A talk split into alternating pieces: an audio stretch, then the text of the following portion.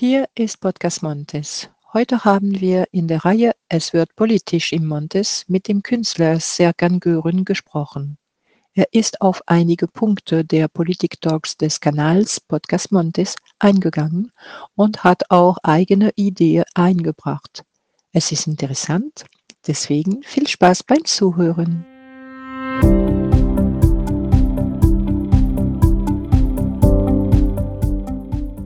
So, heute begrüße ich äh, Serkan Gören, den ich schon im Dezember kennengelernt habe, ähm, bei seiner Arbeit ähm, im Zusammenhang mit dem Projekt Ein ganz normaler Herbst nur anders.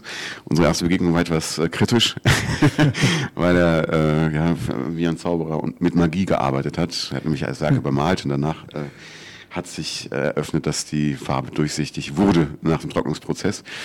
Ähm, schöne Episode. Danach haben wir ähm, uns auch oft unterhalten und ich habe ihn heute eingeladen äh, nach Corinna Meyer, weil er auch äh, gleich äh, reflektiert hat auf die Politik-Talks in, ähm, in, auf dem Kanal Podcast Montes. Hallo Serkan, vielen Dank, dass du gekommen bist. Hallo. Ja, ich ähm, fange gleich mal, wir haben schon ein bisschen gesprochen, aber ich fange gleich mal an mit einer Frage, ähm, weil am Sonntag bereits die Kommunalwahl ist. Ähm, mhm.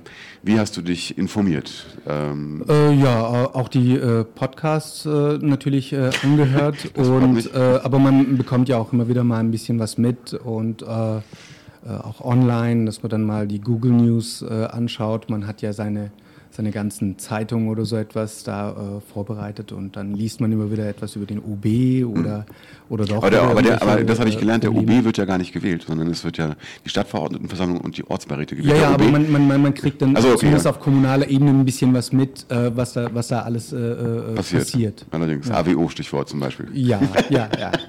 okay. Zum Beispiel. Ähm, gut, also die oder ja, ähm, du hast äh, darauf reflektiert, auf das Thema, ähm, wie ein Künstler ähm, hier in Frankfurt oder generell jemand, der ähm, mit dem Corona äh, Lockdown vielleicht finanzielle Einschnitte hat oder mhm. bestimmt finanzielle Einschnitte hat, ähm, ja, wie man diesen Künstlern, diesen Personen, müssen ja auch nicht, nicht nur Künstler sein, äh, finanzielle Sicherheit gibt. Mhm. Ja, und ja. darauf hast du reflektiert, vielleicht willst du ja. ganz allgemein was dazu also, sagen. Also ähm, ich habe ja auch, äh, es, es, kam ja auch immer wieder die Frage auf die Grundsicherung oder das bedingungslose Grundeinkommen auf.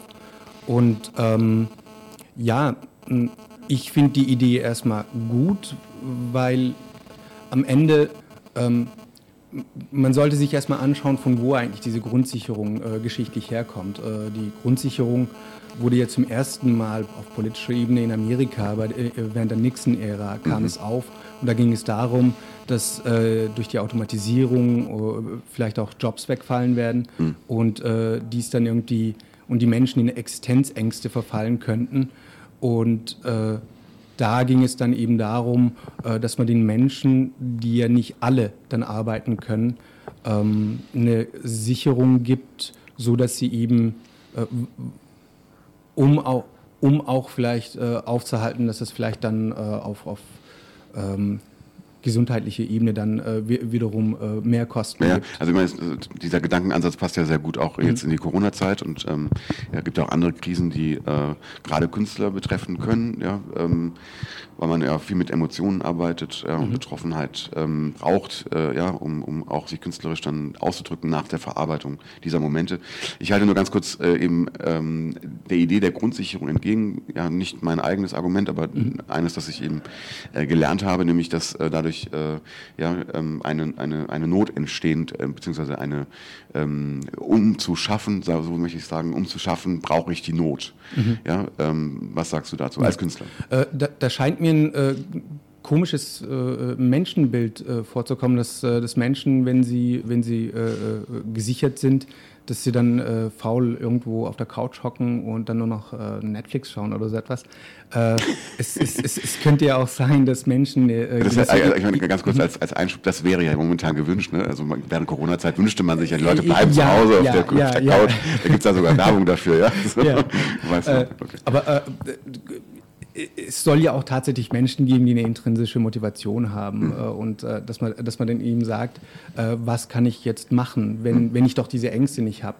Äh, Im Moment, zum Beispiel in der Pandemie, müssen Arbeiter, vielleicht nicht die, diejenigen, die im Homeoffice arbeiten, aber Arbeiter, äh, müssen wählen zwischen der Skylla der, der äh, Kurzarbeit und der Charybdis äh, der äh, Aussetzung äh, der Ansteckungsgefahr mhm. vor der Pandemie, weil sie arbeiten gehen müssen. Mhm. Und, ähm, und das sind eben Ängste, die dann vielleicht auch, da könnte ich mir vorstellen, dass das einer der Gründe ist, diese Existenzängste, die man eben nicht auffängt, warum es dann auch einen Rechtsruck in der Politik äh, gibt und dass dann Parteien gewählt werden, die eben diese Ängste äh, einfach ja, äh, abernten.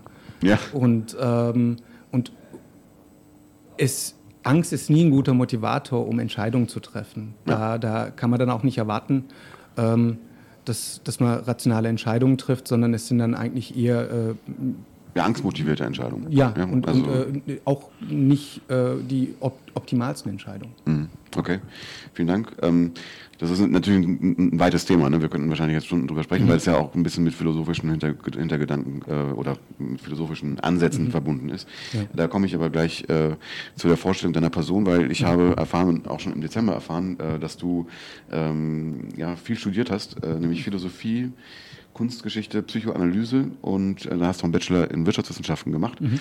Ähm, und hast aber keine Ausbildung, also keine klassische Ausbildung als Künstler, sondern mhm. ähm, hast genau. dann quasi äh, dir das erarbeitet, was du, äh, mhm. was du, was du ausdrückst. Und ich komme dann spezifisch zu der Frage, ähm, was ist für dich ein Künstler? Also bezeichnest du dich selbst als Künstler, mhm. auch wenn du nicht studiert hast? Ja, ja, natürlich. Ja. Ähm, weil ähm, es, äh, ich habe ja auch ich, ich, gehe auch mit dem Konzept heran hm. äh, an, die, an die Werke, die ich habe und versuche äh, eben äh, auch gewisse Ideen abzuarbeiten, aber auch gewisse Stile abzudecken und ex auch experimentell zu arbeiten. Hm. Und ähm, ich, ich bin mir nicht so sicher, es gibt ja immer wieder auch antiakademische Tendenzen, dass man sagt, man muss nicht in der Akademie studiert haben, äh, äh, oder man richtet sich auch gegen, gegen einen gewissen Akademismus. Mhm. Ähm, und da würde ich mich auch dazu ziehen. Es gibt ja auch genug äh, Beispiele in der Kunstgeschichte, wie äh, Robert Ryman zum Beispiel, der auch Philosophie studiert hat. Der jetzt gerade Wiesbaden ausgestellt wird. Äh, genau, mhm. genau. Und den müssten wir ja dann äh, zum Beispiel abhängen, wenn zum Beispiel jemand sagen würde, Künstler kommen aus der Kunstakademie. Ähm, und da finde ich, dass es ein bisschen zu kurz gegriffen ist. Mhm. Und da, da muss man dann immer wieder schauen, vielleicht muss man dann immer wieder die Kunst anschauen, die der Künstler oder die Künstlerin macht, mhm. um dann eben äh, beurteilen zu können, ob dies dann auch, äh, ob diese Person dann auch Künstler ist. Nee, nee genau. Also äh, ja, ich, es gibt ja so drei große Definitionen der Kunst, ja, die mir am meisten gefällt, mhm. äh, mit juristischem Hintergrund, ist die, äh, Kunst ist das, was der Künstler Kunst nennt. Mhm. Ja, ich meine, das ja. Äh, verlagert die Problematik, weil ja, da muss man natürlich definieren, wer ist ein Künstler. Ja? Mhm. ja. Also wer kann sich das äh, erlauben? Aber der Hintergrund der Frage, ähm, vielen Dank für die, für die Beantwortung, mhm. ist natürlich, dass ähm, ja, äh, in den Politik-Talks ja auch, ähm, also ich ja stellvertretend die Fragen für Künstler stelle, für mhm. Kulturschaffende. Mhm. Und ich sehe dich als solchen, wir haben uns ja kennengelernt, wir haben schon oft gesprochen, du bist sehr reflektiert äh, ja, und machst eben dir deine Konzepte so, dass sie eben entsprechend auch Emotionen freisetzen. Ja, darauf mhm. habe ich ja schon angespielt. Ja. Ähm, aber es, es war so immer, dass, dass, es eine Gruppe gibt, ja, eine ähm, eine Szene. Mhm. Ja, und ähm, ja, die, das hattest du auch im Vorgespräch schon gesagt, ne, dass man, wenn man das tatsächlich dann bezieht auf die äh, Kulturakademien, ähm, äh, ja, mhm. Kunstakademien äh, und sagt nur diesen Künstler und niemand anderes, dann gibt es keine Befruchtung, gibt es nichts, keinen kein Impuls von außen. Mhm. Ja, genau. und das ist, glaube ich, das auch, was, äh, was du äh, empfindest. Ja, ja, also äh, äh, es soll auch nicht heißen, dass die Kunstakademien jetzt irgendwie schlecht werden oder so etwas. Nö, es ist ja nur eine Möglichkeit von vielen in die Kunst hineinzukommen und dann auch in der Kunst zu arbeiten. Ähm, aber es gab ja auch solche Ansätze, dass, äh, dass die, die HFG und die Städelschule zum Beispiel ausreichen würden und dass man da gut aufgestellt sei mhm. mit der Kunstszene. Äh, da würde ich mir vielleicht eine, einen diverseren Ansatz wünschen, mhm. dass man äh, eben sagt, nö, es ist, da, da, da würde ihr ich würde es dann so nehmen wie in der Landwirtschaft, dass man sagt, wenn man immer wieder die gleichen äh, äh, immer wieder die gleichen Künstler äh, anbaut und anbaut und anbaut, es wird dann irgendwann mal eine Monokultur. Und äh, da würde ich mir dann doch vielleicht eine Mischkultur wünschen, wo man dann sagt, ah, der Boden, auf dem diese Künstler gedeihen, äh, wird dann nicht äh, aufgebraucht und ist dann, muss dann nicht brach liegen. Schöner Vergleich. Ja. Vielen Dank. Aber ich, äh, genau, ich, das, ist, das ist, daran schließt sehr gut die nächste Frage an. Ähm, ich habe die Frage gestellt äh, an die vier Politiker, was in künstlerischer oder in kultureller Hinsicht in Frankfurt fehlt. Ja, ähm, und deshalb konkretisiert, also ist die Stadt Frankfurt perspektivisch ein Ort, ähm, ja, der gemacht ist für ähm, äh, Kunstschaffende, ja, also wo man mhm. einfach hier entsprechend die, die Plätze vorfindet, ähm, an denen man eben auch experimentell, wie du es ja auch mhm. machst, arbeiten kann, sich ausleben kann und auch ein Feedback bekommt? Oder ist es eher ein, ein Ort, ähm, eine Stadt, äh, die ähm, ein Angebot schafft für Kunstinteressierte? Oder mhm. beides?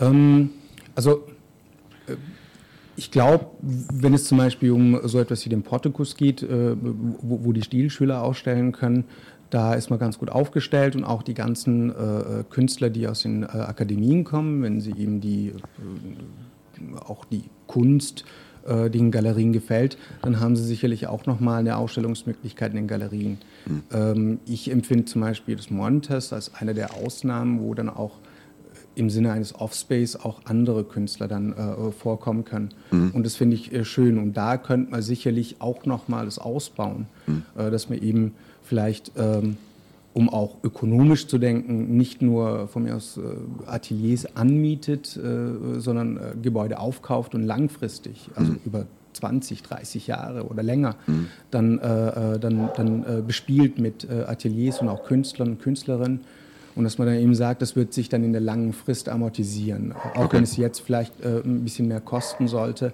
Aber so wäre dann die Aufstellung, die, auch die zukünftige Aufstellung der Kunstszene äh, äh, besser gewährleistet. Und man könnte natürlich auch Off-Spaces nochmal äh, äh, noch erschaffen, äh, wo man dann auch sagt, genauso wie beim Portikus die Stilschüler ausstellen können, dass man dann sagt, okay, und hier ist auch nochmal ein Off-Space, äh, speziell für die, die äh, aus anderen Akademien kommen oder so etwas oder auch Künstler, die als Quereinsteiger arbeiten, dass man das dann nochmal ein bisschen äh, äh vergrößern könnte. Ja, okay. Und dass man dann auch dann langfristig eben vielleicht in Frankfurt sich auch so etwas wie eine Schule entwickeln könnte, weil das ist ja auch immer so, äh, meiner Meinung nach, ich, ich, sehe hier keine Schule, eine mhm. Frankfurter Schule oder so etwas mhm. in, in Sachen Kunstszene.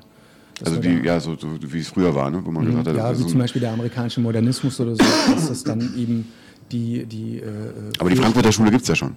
Äh, die, die, Frankfurter Hauptschule gibt es äh, äh ja auch schon. Also. Aber das ist hier ein Kollektiv und äh, die Frankfurter Schule ist aber eher philosophisch. Äh, dass man sagt, die Frankfurter Kunstschule oder so mhm. etwas, dass sich dann mehrere Künstler und Künstlerinnen äh, dann äh, zusammentun und äh, äh, auf ein Ziel hinarbeiten. Ja, das fände ich auch ganz schön tatsächlich, mhm. ja. Also dass man, ja. dass man das, dass es ein Kollektiv gibt. Ich meine, ihr kennt euch ja jetzt, äh, also die, die Künstler, die hier ein- und ausgehen, mhm. die kennen sich und haben sich auch kennengelernt, zum Beispiel durch das Gemeinschaftsprojekt, das ich mhm. vorhin erwähnt habe. Äh, und auch andere, also es gab ja auch Gruppenausstellungen hier schon, mhm. äh, ja, wo dann tatsächlich auch ein Austausch stattfindet. Mhm. Aber so eine richtige Kollektivbildung, ähm, ne, wo, also ein Künstler zum Beispiel, der Jost Diegel, hat gesagt, ne, also die, er würde sich wünschen, dass die Künstler sich ein bisschen mehr, noch enger zusammenschließen, auch politisch, mhm. äh, ähm, sag mal, ihre Akzente setzen und mhm. zwar äh, stärker. Ich meine, du machst das jetzt zum Beispiel, du reflektierst auf die politische Meinung, äh, aber eben als, ähm, mhm. ja, als Einzelkünstler, nicht im Kollektiv, ja. wo du, ja, wo, wo mhm. man äh, insgesamt eine Meinung vertritt, ja, ja. die man sich hart erarbeitet hat. Mhm. Es, es äh, nur, nur am Rande, es gab ja auch, äh, es wurde ja auch mal gesagt, dass dass gerade in äh, Sachen Grundsicherung, dass, äh, dass ja auch Kapital da ist, dass es äh, viele Reiche gibt. Aber ich weiß nicht, inwieweit Kunst dann unabhängig sein kann und frei sein kann, wenn es dann immer auch um die Finanzierung dieser Kunst geht und dass man abhängig ist davon, gekauft zu werden. In der Hinsicht würde ich mir zum Beispiel, könnte ich mir vorstellen, dass so eine Grundsicherung dann auch dazu führen würde, dass Künstler sich dann nochmal zusammentun können und dann sagen, okay, ich nehme jetzt die Hälfte von der Grundsicherung und wenn zehn Leute sich zusammentun, dass sie sich dann vielleicht auch in einem Offspace einmieten könnten mhm. und dann auch mal unabhängig äh, äh, dann eine gewisse Präsenz und eine Repräsentation schaffen können, unabhängig davon, dass sie äh, zu den Galerien gehen müssen und abhängig davon sind, ob sie ausgestellt werden oder nicht, mhm. weil die Ausstellung und das äh, gezeigt werden ist ja eigentlich ganz wichtig. Ja, klar. Und dass man dann eben sieht und da kann man dann auch immer wieder in Projekten sich zusammentun und vielleicht auch eine gemeinsame Idee entwickeln, eine Performance mit Malereien und allem drum und dran.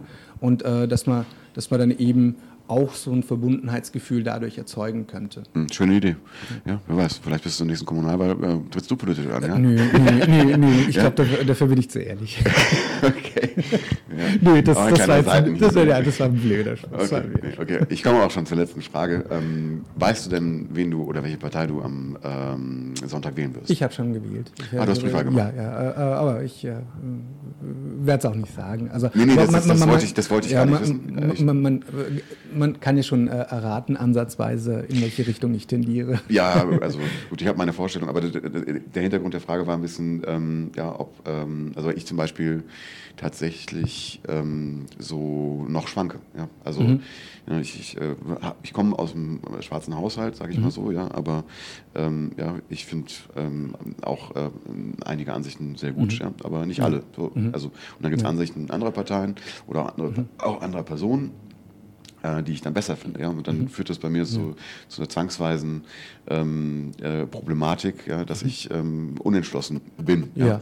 Aber deswegen, und deswegen war die Frage, mhm. ob du schon ja. weißt. Aber deswegen, deswegen hatte ich auch angedeutet, dass gewisse, äh, gewisse Ideen, die eher äh, im Linken verortet werden, ja eigentlich eher aus einer konservativen Ecke eigentlich kamen und dass man, äh, dass man schon auch flexibel sein kann in der Hinsicht, dass man sich dieses Ganze nochmal neu überdenken sollte. Und gerade die Pandemie zeigt ja auch, dass äh, zum Beispiel die Kopplung von Konsum oder Wirtschaftsleistung äh, und Lohn, äh, dass das jetzt nicht mehr funktioniert. Mhm. Und was und das ist jetzt nur eine in meinen Augen nur eine kurze Entbehrung, die wir jetzt leisten hier in der Pandemie, weil äh, das nächste Problem mit dem äh, äh, existierenden Klimawandel, das ist schon da und da werden noch viel größere Entbehrungen kommen und da müssen wir uns eben überlegen, wie wir den Grundbedarf der Menschen sichern äh, und, und äh, ohne dass sie dann verhungern müssen und äh, weil, weil die Welt wird in den nächsten zehn Jahren äh, mach, mir keine, mach, mach mir keine Angst. Ich, ich lade dich dann nochmal dazu ein. Ja, also, um auch nur mal äh, kurz anzudeuten, ähm, äh, Herr äh, Philipp Amthor hatte ja irgendwann mal gesagt, äh, äh, konservativ zu sein bedeutet, die Dinge, die kommen werden, mit einer äh, Verzögerung von zehn Jahren, also in ungefähr, dann, so dass sich die konservativen Wähler auch daran gewöhnen können, dass man das verzögert um zehn Jahre. Aber das Problem ist halt, dass die Probleme, die wir jetzt haben, in zehn Jahren ist es schon zu spät. Und da ja, wie gesagt, ja. Man, man kann erraten, äh, wo ich. Wie gesagt, ja, ja, klar. Machen wir erstmal die Kommunalwahl, ja. Wenn, äh, ja. Wer weiß, vielleicht äh, besetze ich ja das Wort, ähm, ja, äh, und dann ähm, ja, können wir uns über den Umweltschutz ähm, oder Klimawandel unterhalten ähm, oder auch über die Medien, auch ein mhm. super interessantes Thema. Es gibt so viele Sachen, über die man sprechen mhm. könnte. Ähm, ich möchte es erstmal hierbei ähm, äh, beenden oder hiermit beenden. Mhm. Vielen Dank, dass du da warst, dir die Zeit genommen hast. Ich danke dir. Sag an, ich wünsche dir viel Erfolg und äh, ja, da du schon gewählt hast, hoffe ich, dass am Sonntag gutes Wetter wird, damit du dann ja, die Zeit anderweitig nutzen kannst. Ach, und äh, wenn nicht, dann wird genetflixt oder so. Genau. Alles klar, danke. Ja,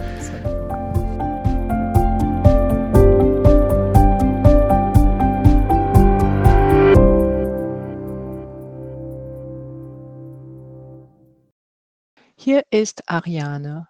Heute habe ich in der Reihe Es wird politisch im Montes mit mir selbst gesprochen. Ich war punktual auf einige Punkte der Politik-Talks des Kanals Podcast Montes eingegangen und habe auch eigene Ideen eingebracht. Es ist interessant.